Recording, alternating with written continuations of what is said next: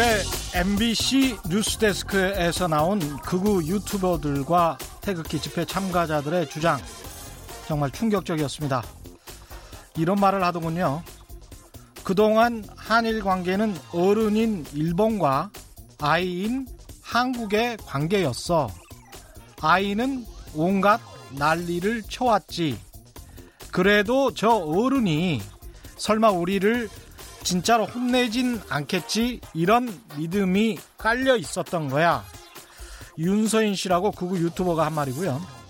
일제 시대가 없었다고 생각을 해봐. 조선이 지금 얼마나 끔찍한 사회였냐고 이런 말도 방송에서 나왔습니다. 반도체 저걸로 그치면 안 돼. 망해야지. 문재인이 내려오지. 일본이 지금 잘하고 있는 거예요. 우리나라는 망해야 됩니다. 숨이 깔딱깔딱 할 때까지 죽어야 돼. 경제가 죽어야 돼. 일본 식민지가 돼봐야 돼. 우리 안에 남아있는 친일 잔재의 뿌리는 생각보다 깊습니다. 제가 어렸을 때 동네 어르신들은 시내 한복판을 본정, 본정통이라고 불렀습니다. 일본어 혼마치를 그대로 따온 말이 본정통입니다. 당시에는 서울 명동과 충무로 일대 같은 곳이 혼마치 본정통이었죠. 혼마치 본정통은 일본인들의 제1 거주지를 뜻하는 말입니다. 일본인들의 제1 거주지는 본정통이고 한국인들은 그 주변에 살고 도쿄 대학교는 4년 4년제의 정식 대학교였지만 한국의 지금 스카이, 서울대, 연세대, 고려대 는 과거에는 일제시대에는 경성 전문, 연희 전문, 보성 전문 같은 2, 3년제 전문 대학이었습니다. 일본인 우리는 1등 시민이지만 한국인 너희들은 2등 시민이라는 상징이었죠. 이게 딱 백인은 1등 시민이고 흑인이나 유색 인종은 2등 시민이라는 과거 미국의 인종 차별적 생각입니다. 100여 년 전 누가 우리의 머릿속에 이런 생각을 만들어 놨을까요? 일본 사람들이죠. 지금은 누가 한국인들의 머릿속에 이런 구리고 구린 생각을 붙잡아서 매달려 하고 있습니까? 인터넷에서 유행하는 이른바 토착 외구 이 단어 속에 한국의 일부 정치인, 언론인들도 있는 게 아닙니까? 안녕하십니까. 세상에 이익이 되는 방송 최경령의 경제쇼 출발합니다. 먼저 돌발 경제 퀴즈부터 보내드리겠습니다. 오늘부터 직장 내 괴롭힘 방지법이 시행됩니다. 우월적인 지위를 이용해서 신체적, 정신적 고통을 주는 행위가 법으로 금지되는 건데요.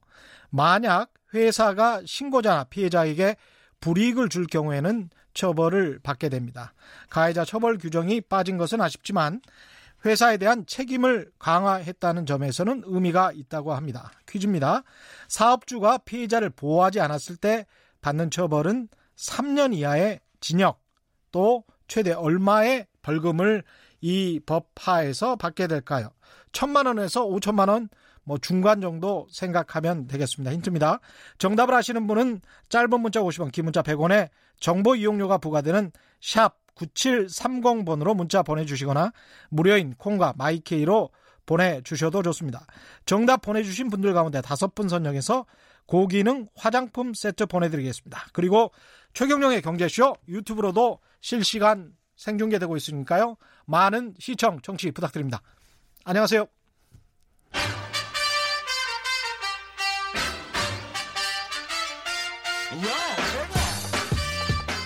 최경령이 원하는 건 오직 정의. 경제 정의를 향해 여러 걸음 깊이 들어갑니다. 최경영의 경제 쇼. 네, 가짜 뉴스는 가라 잘못된 경제 뉴스의 오류를 조목조목 짚어주는 머니투데이 최성근 이코노미스트 최이코 나오셨습니다. 안녕하세요. 네, 안녕하십니까. 오랜만에 뵙는 것 같네요. 네, 2주 만에 한 번씩 예. 나오기로 돼 있어가지고. 아, 네. 그렇군요. 2주 만인데 굉장히 오랜만에 뵙는 것 같아요. 그동안에 굉장히 많은 일이 있었던 것 같습니다. 워낙 지금 뭐 한일 관계라든지 뭐 이런 뭐 다양한 그렇죠. 이슈들이 막 터져 나와서 예. 예, 아마 정신이 없었을 거예요. 예. 저도 그랬고. 예. 오늘도 한일 이슈에 관해서 일본의 무역 공격이라고 할 수 있겠습니다. 네네. 우리 뭐 잘못한 게 없는데 네. 자꾸 보복을 한다고 하는데 공격을 하는 거잖아요, 사실은. 일부 SNS상에서 이거 뭐 경제 외란이다, 뭐 경제 예. 침략이다, 뭐 이런 예. 말씀도 하시더라고요. 예. 상황이 별로 좋지는 않은 것 같은데 우리 쪽에서는 네. 아베 총리의 경제 공세 이후에 어떤 범국민 적으로 불- 불매운동 같은 게 네. 이루어지고 있습니다. 그렇죠. 국민 예. 여러분들께서 네. 이번 사태를 상당히 심각하게 받아들이고 어, 계신 것 같고요. 네. 어, 뭐 이것이 정말 말씀하신 것처럼 우리의 잘못이 아니라 음. 아베 내각 또 아베 정부의 어떤 정치적인 노림수가 담긴 그런 어, 하나의 경제적 보복이기 때문에 우리 국민 여러분들의 어떤 그런 어, 이런 불매 운동 뭐 당연하게 저는 생각을 하고 있고요. 그러한 측면들이 좀 이 그동안 좀 우리가 국론이 약간 분열되고 뭐 이런 뭐 여러 가지 사건들이 많지 않았습니까? 예. 국내에서도. 근데 국민들이 굉장히 단합해서 음. 이런 일본의 경제 보복에 대응하는 모습들 음. 상당히 좀 인상적으로 보고 있습니다. 경제적인 측면에서는 어떻습니까? 어, 불매 운동만 따지고 보면 음. 경제적 측면에서는 크게 영향은 없을 것 같습니다. 그래요? 왜냐하면 이것이 대일 뭐 교역 구조가 음. 기본적으로 우리나라가 적자 구조인데다 음. 어, 뭐 일본에서 들어온 상품들이 대부분이 이제 뭐 자동차라든지 아니면 뭐 아, 지금 반도체 부분에 문제가 되고 있지만 음. 그런 부품 소재 예. 이런 부분에 집중이 되어 있기 때문에 예. 불매 운동의 대상이 되는 네. 소비재 품목들의 비중은 그렇게 크지 않습니다. 그렇죠. 예. 우리나라 소비자가 예. 워낙 발달해 가지고 예. 근데 뭐 여행이나 뭐 이런 거는 일본에서 뭐 중국인 다음으로 한국인들이 제일 많다고 그렇죠. 하고. 그러니까 그 부분이 가장 불매 운동에 뭐 이제 타격 지점이 된다 이런 그렇죠. 말씀들을 많이 하시더라고요. 예. 그러니까 워낙 한국인들이 음. 지난해 말도 한 700여만 명이 방문하셨어요 일본에. 예. 아, 대신 우리나라는 한 아, 오시는 일본 분들이 한 200, 한 뭐 30만? 뭐 음. 이 정도밖에 안 돼요. 그래서 한 서너 배 차이가 나기 때문에 만약에 이번 기회에 우리가 일본을 방문을 좀 이렇게 불매운동 차원에서 음. 아, 이제 하, 게 된다면 일본 측에 타격이 좀 있을 것이다. 음. 특히 일본의 소도시들. 예. 그러니까 지금 중국인들의 방문이 제일 많은데 일본에 음. 예. 그런 분들은 주로 이제 도시, 예, 뭐 단체 관광 이런 쪽으로 많이 가시기 때문에 음. 아, 대신 우리나라 분들은 이제 일본에 많이 가, 왔다 갔다 교류를 많이 하셨고 예. 그래서 최근에는 뭐 일본의 소도시를 많이 방문하신다고 해요 트렌드가. 음. 근데 그런 부분에 이제 관광 상품이 많이 개발이 되어 왔고 음. 한국인들을 관광객을 위해서 그런 여러 가지 이제 인프라들을 많이 갖춰놨는데 지금 이 시점에 와서 일본 관광이 좀 줄어든 추세이다 보니 좀 타격이 예상이 된다는 그런 음. 아, 뉴스들이 나오고 있습니다. 미지근하게 해서는 안 될 것 같아요. 왜냐면은 일본에게도 안 좋고 왜냐면 일본 국민들을 우리가 미워하는 건 아니잖아요. 그렇죠. 그렇죠. 아베 정부가 불합리하게 이런 일을 하니까 거기에 관해서 민간에서 이런 운동이 일어난 건데 네네. 일본 유권자들이 아베 정부를 각성하게 할 수밖에 없는 거거든요. 네. 이 방법이. 네. 그래서 일본 유권자들 특히 이제 중소상공인들이 야 이 뭐 싸울 필요가 뭐가 있느냐. 네. 먼저 왜 공격을 했느냐. 네. 뭐 이렇게까지 말하는 일본인들은 많지 않겠지만 네네. 정치적으로 아베 총리가 물러설 수 있도록 어떤 분위기를 만들어 주려면 짧고 굵게 가져가는 네. 게 좋을 것 같습니다. 예. 그래서 그런 차원에서 말씀하신 것처럼 그런 음. 일본 여행, 어, 일본 한국 관광객 때 왜 안 오지? 예. 이런 의문을 갖게 만들고 그런 걸 예. 이슈화 시켜서 아 아베 정부 잘못하고 있구나라는 음. 메시지를 전달해 주는 것이 예. 이 불매 운동의 좀 하나의 목표가 되어, 되어야 될 것 같습니다. 예. 그 마트 협회나 자영업 협회에서도 자체 불매 운동을 네. 한다고 하는데. 이것도 아직 뭐 경제적 타격이랄지 이거 네. 수치로 증명된 게 없겠네요. 이것도. 아직은 뭐 이게 시작한 것도 얼마 되지 않았고 음. 그 양도 많지가 않기 때문에 음. 뭐 수치로는 나온 건 없지만은 음. 어, 하나 의미 있게 좀 볼 건 이런 게, 이 판매자 특히 이제 어, 자영업자분들이 나서서 음. 그 스스로에게 어떻게 보면 이거는 매출을 줄이는 행동이거든요. 예. 자영업자분들이 매출 그렇죠. 예, 감소를 감수하고 어. 감소를 감수하고 이렇게 불매운동에 나서는 부분들이 음. 상당히 저는 인상적으로 여겨졌고 그러네요. 이, 이 불매운동 상당히 이제 의미가 있다라고 보시는 거잖아요. 지금 음. 자영업 경기도 안 좋은데 음. 이렇게 손해를 감수하면서 이 불매 운동에 나서시고 이렇게 마트 업, 업 자체에서 이렇게 자체적으로 한다는 것은 소비자는 안사 먹으면 되지만 네, 이분들 그렇죠. 입장에서는 매출이 줄을 수도 있기 때문에 그렇죠. 예. 경기가 좋으면 또 모르겠으나 예. 자영업 경기가 상당히 안 좋은 상황에서도 이렇게 추가적으로 이렇게 불매 운동을 자발적으로 하신다는 것은 저는 어. 굉장히 어, 응원을 드리고 싶, 박수를 드리고 싶은 그런 어, 모습입니다. 예. 8042님은 이런 말씀하셨네요.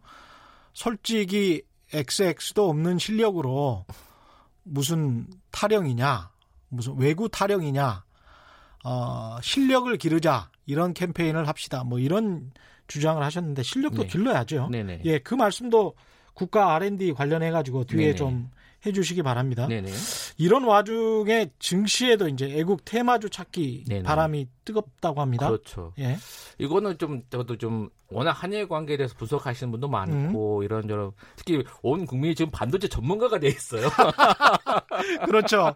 반도체 어. 뭐 불화소서 모르시는 예. 분들이 예. 없고 뭐 저도 뭐 애칭가스 뭐, 야. 뭐 불화수서 이거를 예. 오늘 퀴즈로 할 걸 할 걸 그랬네요. 예. 좀 반도체 예. 전문가가 되시고 막 이래서 예.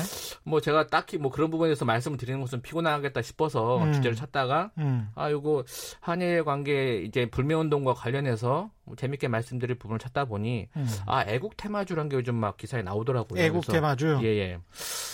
애국 테마주는 뭔가요? 이게? 애국 그러니까 보통 우리가 예. 증시에서 이제 테마주라고 뭐 이렇게 아, 인기가 막 갑자기 이슈가 막 떠오르는 그렇죠. 특히 선거 때 보면 그런 무슨 정치인 관련 테마주가 많이 이제 음. 나오는 경우가 많잖아요. 네. 네, 누구 인척이다, 친척이다 해서 막 오르는 경우가 있는데 음. 그렇지 바람직한 현상은 아닙니다. 음. 어, 테마주라는 것이. 그렇죠. 예. 근데 이제 특히 이 예. 바람 정치 바람과 경제를 연계시켜서 투자를 하면 그거 굉장히 위험합니다. 그렇죠. 예. 예. 근데 이거는 좀 애국 테마주는 조금 조금 약간 다르지 않나. 음. 왜냐하면 이것이 불매운동 차원에서 나온 것이고 불매운동 차원에서 그럼 우리가 일본 제품 대신에 한국 기업을 좀 응원해주자. 한국 기업에 음. 좀 우리가 이왕 사는 거 예. 일본 제품 사지 않고 한국 제품의 매상을 좀 올려주자. 이런 운동이기 때문에 한국 기업들이 그동안 좀 일본 제품에 밀려, 밀려서 국내 좀 소비 제품목에서 좀 이렇게 부진했던 부분들이 만회되는 측면을 좀 고려한다면 뭐 아주 나쁜 현상은 아니지 않나. 음. 그런 예, 예. 의미에서 뭐 좋은 국산 제품 찾기, 그렇죠. 예. 삼- 그런 상황에서 숨겨진 예. 어, 좋은 국산 제품 찾기 뭐 이런 예. 이런 상황일 수도 그런 있겠네요. 성격이 가미돼 있기 때문에 저도 음. 이제 이렇게 방송에 나와 서 소개를 드리고자 한 것이죠. 예. 그럼 실제 그 일본 제품 불매 운동하고 네네. 주가가 네. 이런 테마주의 주가가 연동성이 좀 있습니, 있었습니까? 예, 예, 그동안 이제 있었죠. 여러 가지가 있었는데 음. 가장 대표적으로 이제 필기도구 이제 관련해서 이제 모나미가 예. 예. 예, 우리가 뭐 까만색의 모나미 볼펜 뭐 예. 그냥 상징적으로 우리가 알고 있는데 음. 그 모나미가 주가가 원래는 한 이 불매 운동이 일어나기 전에 한 2,600원 정도 수준이었어요. 음. 예, 한 주당. 예. 근데 이게 사태가 불거지고 난 다음에 제가 오늘 아침에 보고 오니까 한- 거의 한 4,300원까지 올라가 어휴. 있더라고요. 거의 이- 66%가 올라 있어요. 아, 퍼센트로만 따지면. 이게 작은 종목이어서 네, 예. 중소형주여서 더 그 굉장히 급등한 측면도 있네요. 거래량도 상당히 많아요. 아, 한 600만 그렇습니까? 주 이상 막 그래요? 거래가 되고 아, 이랬었어요. 예. 최근에 좀 약간 변동성이 있긴 한데 음, 음, 뭐, 뭐, 이 테마주가 이제 뭐, 음. 인기를 모으면서, 음. 일본 필기도구가 막 국내 점유율이 항상 높았는데, 네. 모나미에 대해서 사람들이 다시 관심을 가지고, 이렇게, 음. 여기에 대한 기대감이 음. 반영되다 보니, 증시도 이렇게 반응을, 반응을 한 것 같고요. 예. 또 하나 이제 보시면 이제, 이, 바- 불매운동 제품 중에 이름을 말해도 되나요, 제가? 예. 유니클로라고. 예. 가장 이제 타격이 되는. 예. 우리 이제, 옷, 옷 일본 제품이죠. 예. 곳이죠. 예. 예. 가장 중저가 이제 의류 상품으로 이제 우리가 잘 알고 있고, 예. 뭐 이렇게 판매가 많이 되고 있는데 예. 이게 불매 운동이 일어나면서 음. 이제 국내 의료 의류 업체에 대한 관심이 다시 이제 돌려졌어요. 예. 그러니까 유니클로 제품과 비슷한 우리나라의 기업은 뭐냐 음. 뭐 하다 보니 신성통상이란 이 기업에서 음. 만든 뭐 이제 뭐 이 무슨 비슷한 탑- 뭐 탑- 가격에? 탑텐? 뭐 이런 예. 이런 제품이 여기서 나온다고 해요. 음. 저도 잘 모르지만 예. 근데 이게 불매운동 이전에 한 1,100원, 1,000원 왔다 갔다 하던 주가에서 예. 거의 한 1,380원, 1,400원까지 올랐어요. 예, 어. 한번 상한가도 치고 막 이래서 약간 이- 좀 위험하긴 한데 제가 보기에 이제 네네. 이런 것들은 이제 정치랑 엮여 있기 때문에 실질적으로 이제 기업의 영업 이익을 네, 보고, 보고 들어가. 그러니까 가장 중요한 건 뭐 펀더멘탈이기 예, 때문에 예. 제가 예. 말씀드린 거 여기 투자하라 이런 예, 말씀을 전혀. 아니고. 저도 주식 예. 전문가가 아니기 때문에 여러분께 뭐 이 테마주를 추천하는 것이 아니라 예. 지금 불매운동과 관련해서 한국 기업에 대한 관심이 현상. 이어지고 있고 예, 예. 현상을 제가 지금 말씀을 드리는 것이고요. 이런 예. 의미에서 네. 그 다시 한번 확인하자면 이런 투자자들의 어떤 동향, 네. 움직임 이런 거는 전문가로서는 어떻게 보고 계십니까? 이건 뭐 그렇게 투자 측면에서 보면 바람직한 현상은 아니죠. 음, 왜냐하면 음. 이것이 일시적인 그런 그러니까 말씀하신 것처럼 기업의 펀더멘탈을 보고 들어가야 되는 예, 것이고 예. 뭐 투자에 대한 다양한 이제 결정 조건이 있지 않습니까? 예. 투자라는 것은 전문적 영역이기 때문에 이렇게 막 인기몰이에 이제 휩쓸려서 음. 아 나도 한번 해볼까 뭐 이게 테마주를 한다 하면서 음. 들어가는 것은 좀 어, 좀 바람직하지 않은 걸로 생각이 음. 되고요. 그냥 음. 관전을 하시면 좋을 것 음. 같고요. 이런 네. 기업들이 아 한국에 있구나라고 관심을 가지시고 뭐 불매운동 차원에서 아, 이런 그렇죠. 기업에서 나온 제품이 뭐가 있을까 음. 돌아보시고 음. 뭐 구매 여력 있으시면 음. 구매를 하는 것도 나쁘진 않다 이렇게 보고 있습니다. 이번에 이제 국가 R&D로 좀 주제를 옮겨보죠. 예 예. 이 사실 아까 청취자도 우리가 힘을 키워야 되는 거 아니야. 그런 네네. 캠페인을 많이 해야 된다. 뭐 이런 주장을 하셨습니다. 네네. 근데 사실 우리 한국이 네. 일본이 지금 홍춘욱 박사도 그런 이야기를 했습니다만은 현재 일본의 전체 세계 시장에서 수출 점유율이 한 3.3% 3.5% 정도 되고 네. 네. 한국이 한 3% 정, 네, 왜? 어, 되기 때문에 굉장히 많이 따라왔고요. 그렇죠. 예. 그렇죠. 예. 그 일본은 10%에서 지금 거의 추락한 수준이고 그렇죠, 예.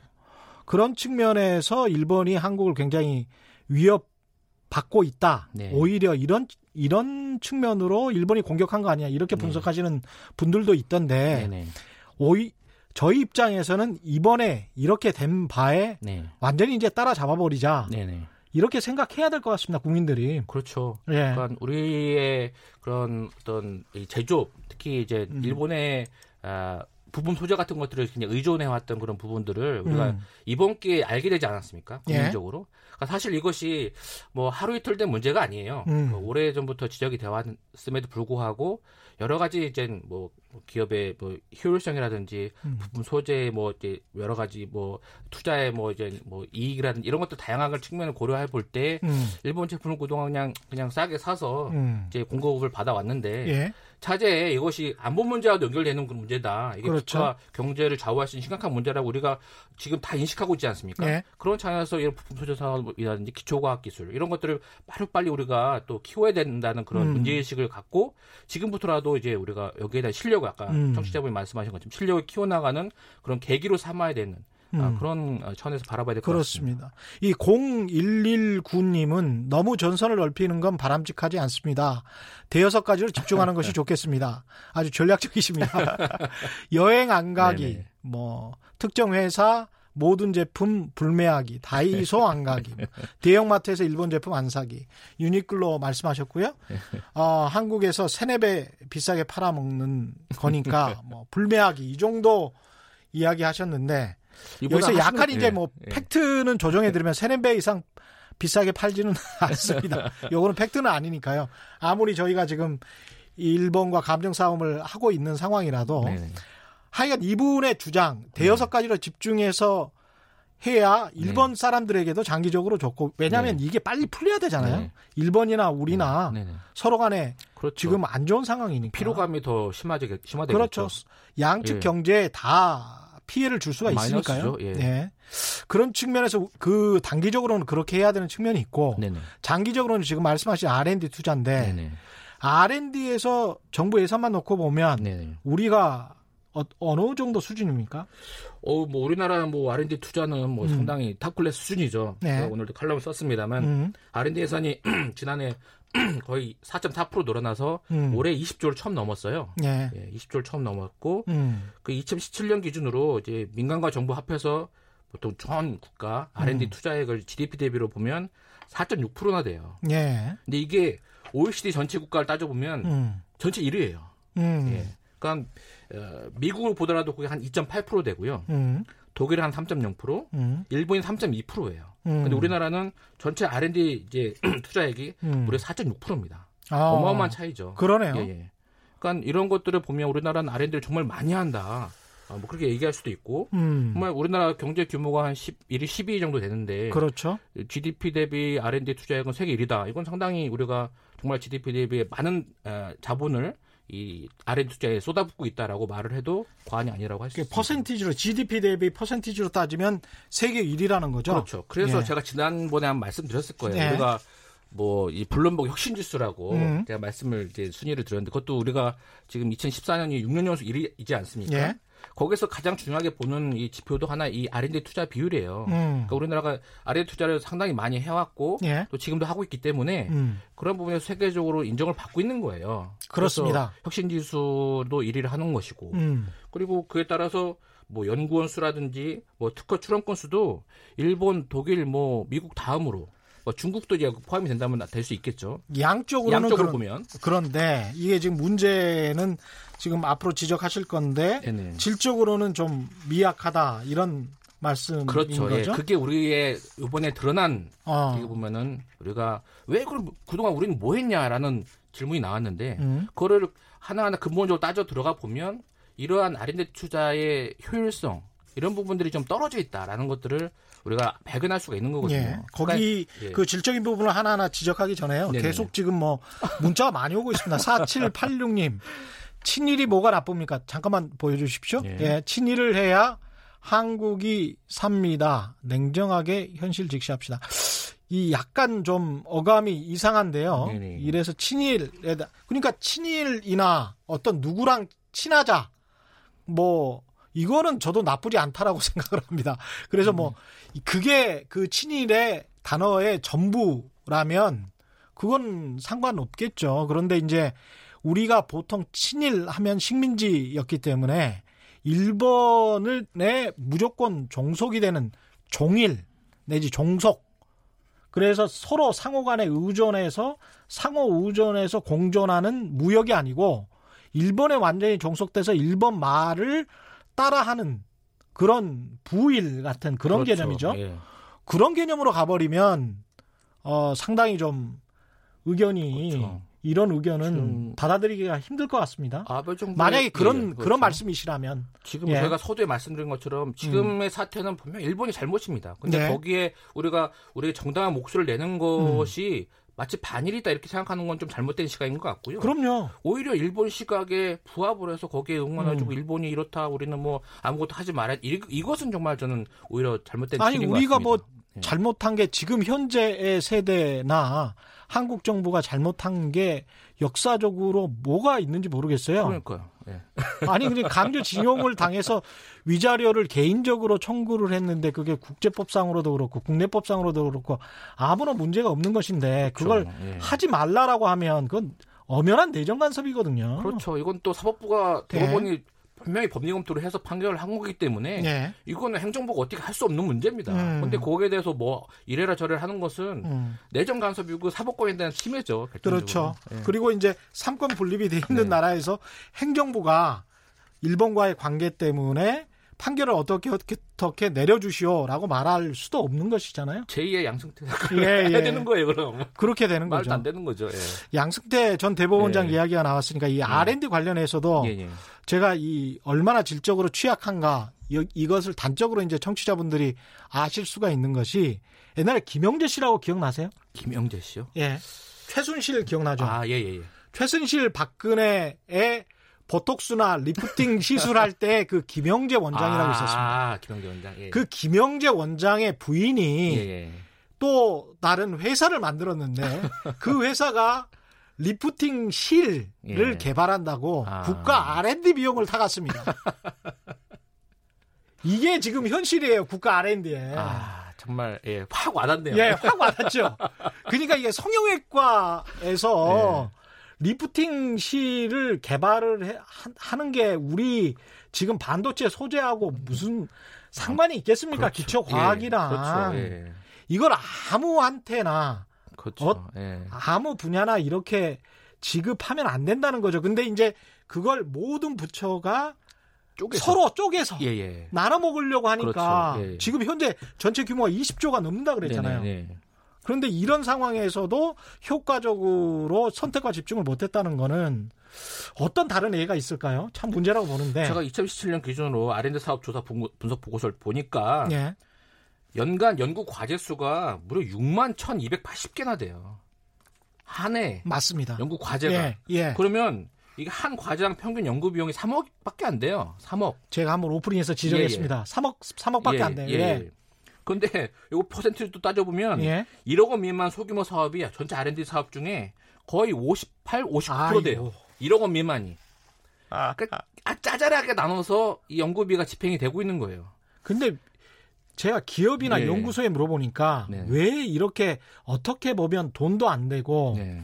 이런 것을 타려고 하느냐 네. 이게 이제 일종의 실적이 된다는 네. 거예요. 그러니까 PBS 시스템이라고 예, 프로젝트 베이스 시스템으로 지금 운영이 되고 있어요. 그렇죠. 그러니까 연구원들이 그거를 그냥 월급 반, 연구비 반 이렇게 해서 떼우고 있는 거예요. 그렇죠. 지금 연구비를. 그리고 일종의 예. 이제 자기 연구소나 예. 기업 또 자기가 있는 어떤 공공 그 기관은 예. 에서 야 나는 국가에서 R&D 비용을 받아서 프로젝트를 진행하고 있어. 네. 내 프로젝트는 중요한 거야라고 인증을 받는 그렇죠. 하나의 실적이죠. 예. 예. 그런 의미가 되기 때문에 이렇게 쪼개서 6만 6천 개. 그 중에서도 1280개.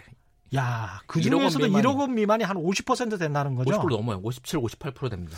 이걸 선택과 집중을 못 해줬다는 게 너무 아쉽습니다. 예. 그러니까 아무리 많은 투자가 이루어져도 이렇게 예. 짬짬이로 짜잘하게 다 집행해 내다 보면 음. 뭐가 되겠습니까? 중장기적으로 할 수도 없어요. 지금 그리고 보면- 예. 사실 저 과학기술부도 그렇고 산업자원부도 그렇고 정보통신부도 그렇고 다 밑에 있지 않습니까? 네네네. 이 R&D를 집행하는 산하 기관들이 독립적으로 또 다 있습니다. 네네. 이게 독립적으로 있어야 될 이유를 저는 모르겠어요, 사실은. 왜냐하면 자기 네. 부처 밥그릇이거든요. 그렇죠. 이게. 밖을 챙기기죠 결국은. 예. 사실은 통폐합을 하든지 아니면 전체적으로 봐서 누군가가 컨트롤을 해서 네. 이거를 이쪽 부분에 중복되는 사업들이 또 굉장히 많거든요. 그렇죠. 예. 과학기술부하고 산업자원부가 중복되는 그렇죠. 그 사업들이 굉장히 많기 때문에 그, 그런 것들을 선택과 집중을 해줘야 되는데 이런 것들이 수차례 지적이 됐는데도 계속 이렇게 관료주의로 고쳐지진 계속되고 않아요. 있습니다. 고쳐지지 어, 않고. 우리는 뭐 20조 투자했다. 뭐 예. 이런 실적만 내세우고 뭐 음. 특허가 몇 건이니 논문이 음. 몇 건이니 나와도 내용이 없는 거예요. 쓸만한 논문이나 특허가 없어요. 이 논문이나 특허 같은 경우도 이 음. R&D를 해서 실적으로 많이 발표를 하죠. 발표를 하죠. 근데 그게 별로 소용이 없습니까? 그 다음엔 끝이에요. 이게 상용화로 이어지고 아. 계속해서 이것이 추가적으로 이게 연구가 더 이루어져야 되는데 음. 그냥 기술적으로만 이게 성공할 만한 것만 뽑아서 연구자들이 다 알잖아요. 어느 그러니까 정도 논문을 실력만- 위한 논문. 예, 그렇죠. 특허를 위한 특허. 논문. 네네. 근데 실제로 시, 실용적이거나 산업적으로 상용화가 안 돼요. 상용화가 될것 같지는 없어요. 않은. 예. 그러나 뻔히 박사를 따신 분들이기 때문에 네네. 대충 이거 이렇게 가면 논문감은 된다. 그렇죠. 예. 정말 특상에서 할수 정말 있는. 이거 쓰면서 예. 가슴이 아팠어요. 예. 음. 그리고 이게 또 정권이 또 5년마다 또 교체되지 않았습니까? 그렇죠. 그러면 이게 또 바뀌어요. R&D 기조가 그때 그때마다 테마를 예, 그렇죠. 아까 테마주 이야기했습니다만 R&D도 테마주가 있습니다. 이명박 정부 때는 뭐 녹색이었잖아요. 녹색이었고 박근혜 정부 때는 창조 창조였고. 경제. 예, 또 맞습니다. 뭐, 예, 또, 또 바뀌니까 예. 이 관료들이 장기적으로 이걸 과제를 수행하지 않아요. 거기에 맞춰서만 정권에 맞춰서 이게 또 언제 정권에 바, 입맞도록. 그렇죠. 언제 바뀔지 모르니까 음, 아, 길어야 3, 4년. 짧으면 1, 2년짜리로 수행을 이게 과제를 또 나눠 줘요. 예. 그러니까 이게 뭐 기술이 쌓일 수가 없는 거예요. 음, 구조적으로. 이런 참 답답한데요. 네. 이번 정부에서 네. 이런 R&D 관행 무엇을 어떻게 바꿔야 할까요? 그러니까 이것이 관료 중심적으로 아까 말씀한 것처럼 계속 위에서 음. top-down 방식으로 이것이 정해져서 이제 각 부처별로 쪼개기가 되다 보니 예. 컨트롤 타워가 없는 거예요. 이걸 R&D 예산을 정말 큰 그림을 가지고 음, 국가 정책적으로 필요한 부분이 무엇이다라고 결정을 하고 음. 거기 예산 배분을 해야 되는데 음, 그냥 각 부처에서 올린 것들을 음, 그냥 이전에 해왔던 그대로 하고 음. 또 뭐가 필요할까 또 거기서 추가하고 예. 짬짬이로 계속 하다 보니까 이 액수는 늘어나는데 거기에 부가 이 창출되는 뭐 여러 가지 효과들은 없는 것이죠. 그래서 예.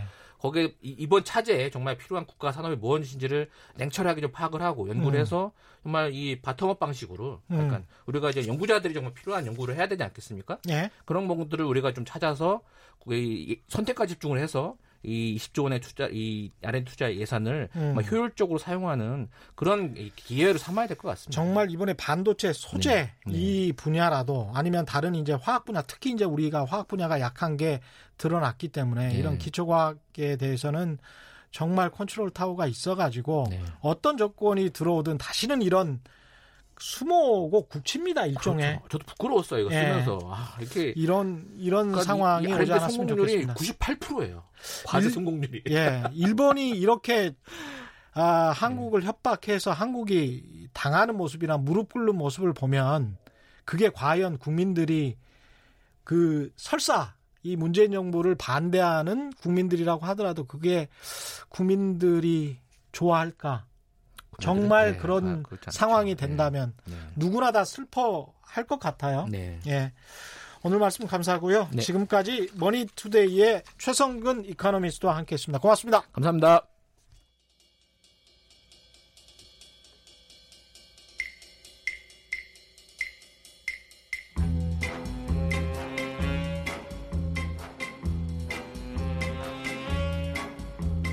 KBS가 자랑하는 진짜 기자 최경영의 경제 쇼.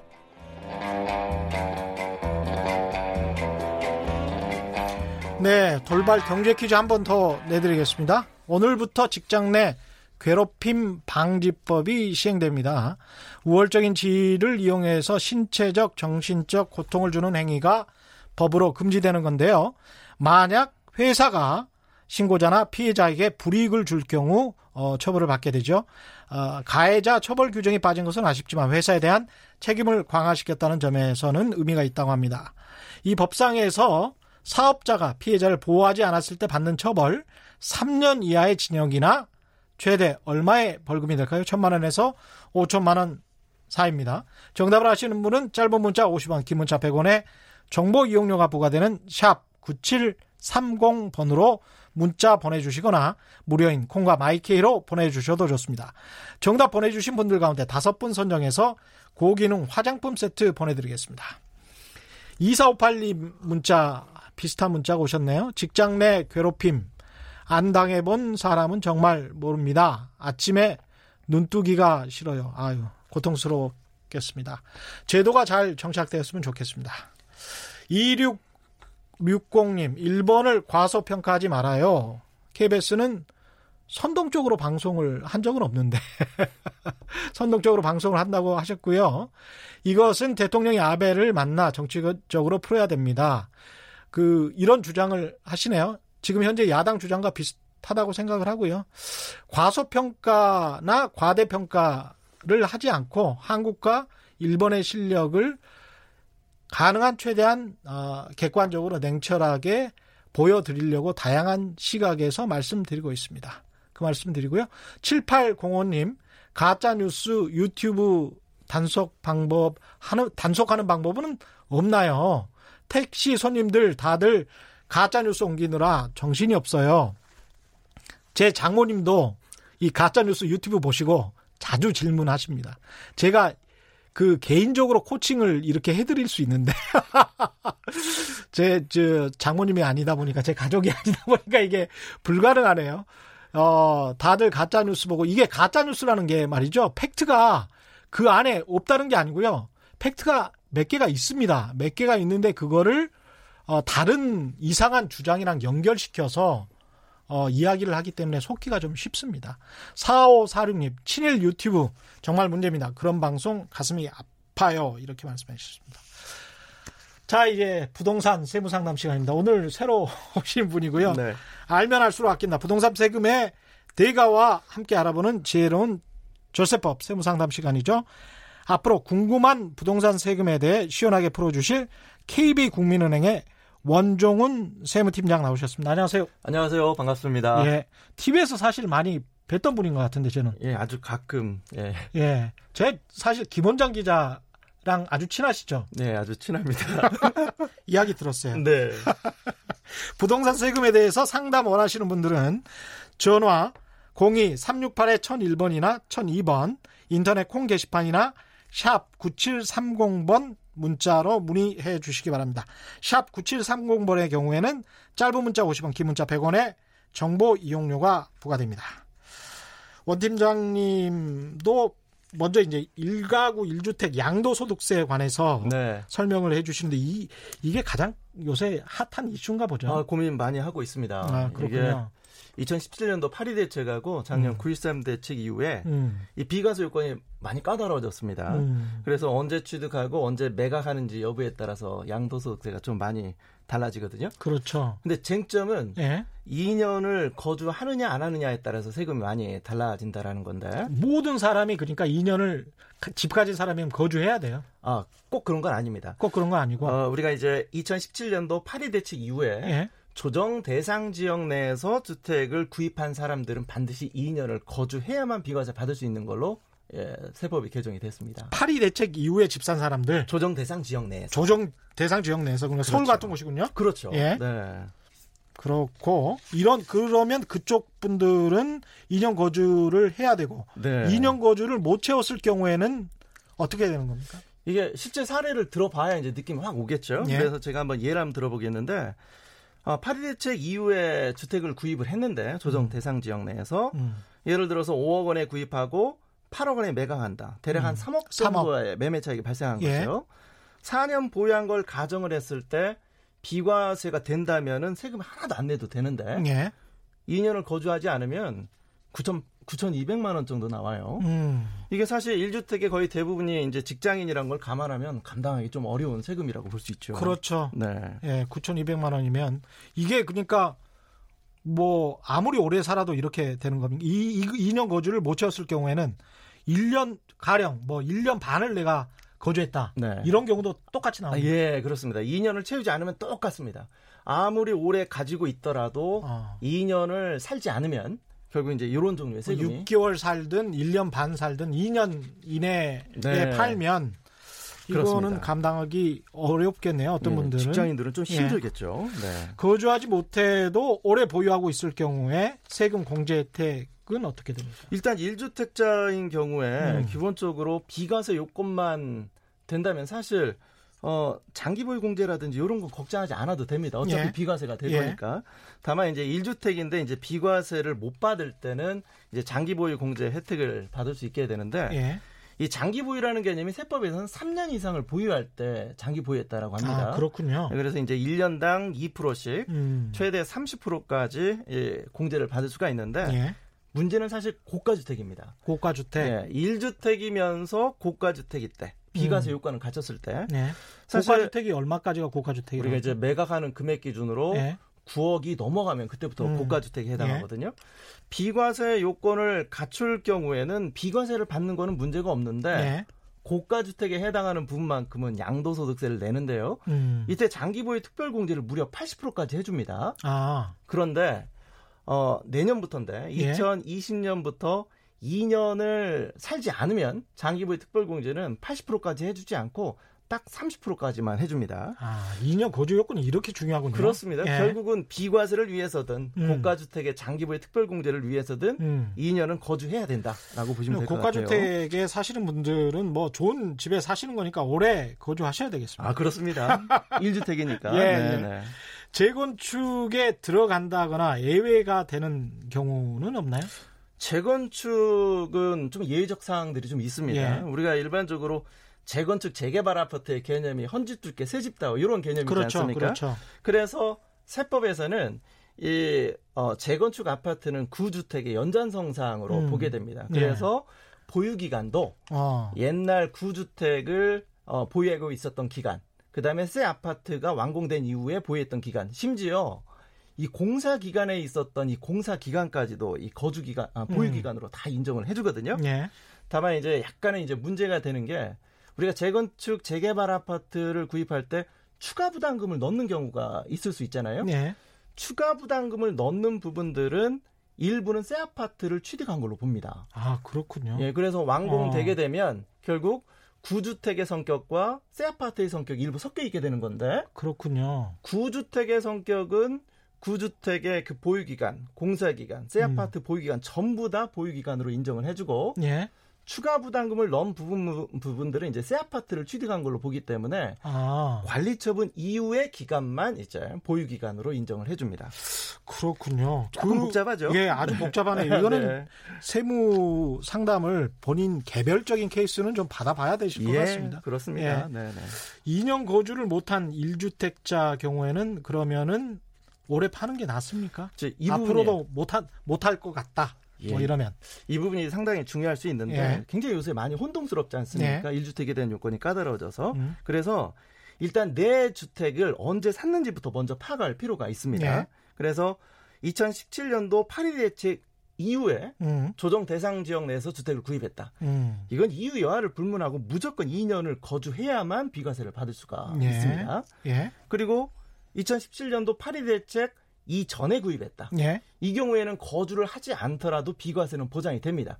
그러니까 그렇죠. 언제 매각하더라도 음. 비과세는 보장되니까 서두를 필요가 없어요. 음, 예, 다만 이제 고가주택, 이 고가주택이 그렇죠. 좀 골치 아파요. 그렇죠. 고가주택을 예, 어, 2017년도 파리 대책 이전에 구입했다면 예, 비과세 효과는 보장을 받지만 예, 제가 좀 전에 말씀드린 것처럼 이 장기 보유 특별 공제를 80%까지 받으려면 음, 내년부터는 반드시 2년을 2년을 살아야만 됩니다. 살아야. 그러니까 음. 고가 주택을 살지 않은 상황에서 음, 장기 보유 특별 공제를 80%까지 받으려면 음. 반드시 올해 안에 예. 매각을 해야 됩니다. 5671님 17년에 2017년에 1억 2,800만 원에 뭔가를 구입하셨다고 하네요. 네. 19년 아, 주택이겠죠. 2019년 1억 3,800만 원에 팔았어요. 천만 원 정도 된것 같고요. 네.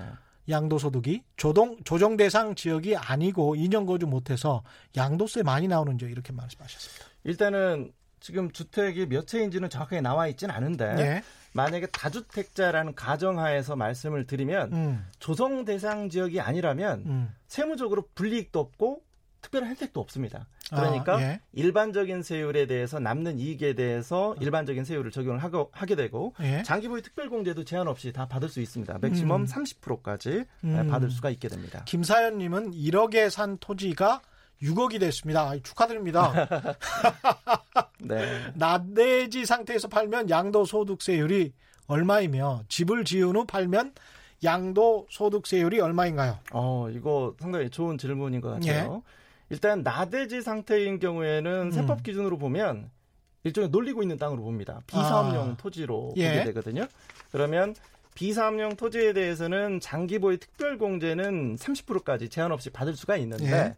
문제는 세율에 음. 기본 세율의 10%포인트가 가산이 됩니다. 예. 그래서 세금이 조금 늘어날 수가 있게 되고요. 예, 집을 짓게 되면 이제 더 이상 땅의 성격은 아니니까 그렇죠. 주택으로 구분이 돼서 어. 이제 1주택인지 2주택인지 판단해서 음. 1주택이면 비과세도 가능할 거고 음. 2주택, 3주택이면 경우에 따라서 중과세도 될 수도 있겠죠. 납세자 입장에서는 만약 1가구 1주택이라면 집을 짓는 게 낫겠네요. 그렇습니다. 나대지 상태보다는. 재테크 방법이죠. 그렇죠. 예를 들어서 무주택자라면 어.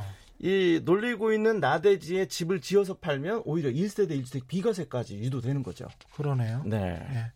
이분 20, 20 1077님까지 할까요? 1077님 일시적 이가구 양도세 문의드립니다. 지역은 대전광역시고요. 2016년 8월에 A 아파트를 구입했고 2017년 11월에 B 아파트를 구입했습니다. 2년이 안 된 상황에 B 아파트 구입 후 3년 내에 A 아파트를 매도하면 A 아파트는 비과세인 걸로 아는데 만약 절세를 위해서 3년 내에 A 아파트를 매도 후에 C 아파트 구입을 같은 날에 하면 A 아파트를 비과세 받을 수 있나요? 또 C 아파트 구입 후 3년 내 B 아파트를 매도하면 B도 비과세 되는 건지요? 아, 이 예, 좀 아파트를 굉장히 좋아하시는군요. 예. 네. 좀 예. 복잡하긴 한데 예. 일단 기본적으로 우리가 음. 주택을 기존에 가지고 있는 사람들이 주택을 추가적으로 구입을 하게 되면 예. 어, 일시적 2주택이라고 봅니다. 예. 그래서 일시적 2주택은 유예 기간인 3년 이내 음. 대전 지역 같은 경우에는 조정 대상 지역도 아니기 때문에 음, 3년 이내 기존 주택을 매각하면 음. 비과세를 받는 거는 전혀 문제되지 않습니다. 그렇군요. 그런데 이제 이분께서는 지금 A 주택을 매각을 하고 또 C 주택을 구입할 때그 음. 나머지 B 주택도 비과세 되는지를 묻는 것 같아요. 예. 그런데 이건 좀 조심해야 될 부분이 있어요. 우리가 1세대 1주택 비과세를 예. 어, 받을 적에 음. 주택 한 채인 상황에서 최소 1년이 경과된 다음에 추가적인 주택을 구입을 해야 음. 나중에 1세대 1주택 비과세를 받을 수가 있거든요. 예. 그러니까 예를 들어서 B주택을 구입했는데 1년도 채 되지 않은 상황에서 C주택을 구입을 하면 음. B주택이 어 나중에 C주택을 구입한 날로부터 이제 일시적 2주택 유예 기간 이내에 들어간다 하더라도 음. B주택 구입하고 1년이 경과되지 않은 상황에서 C를 구입했기 때문에 그러네요. 비주택은 비과세는 불가능할 가능성이 큽니다. 알겠습니다. 오늘은 여기까지 해야 되겠습니다. 네. 오늘 말씀 감사합니다. 지금까지 KB국민은행의 원종훈 세무팀장과 함께했습니다. 고맙습니다. 감사합니다. 예. 오늘 돌발 경제 퀴즈 정답은 3천만 원이었고요. 저는 KBS 최경련 기자였습니다. 내일 4시 10분에 다시 찾아뵙겠습니다. 지금까지 세상에 이익이 되는 방송 최경령의 경제쇼였습니다. 고맙습니다.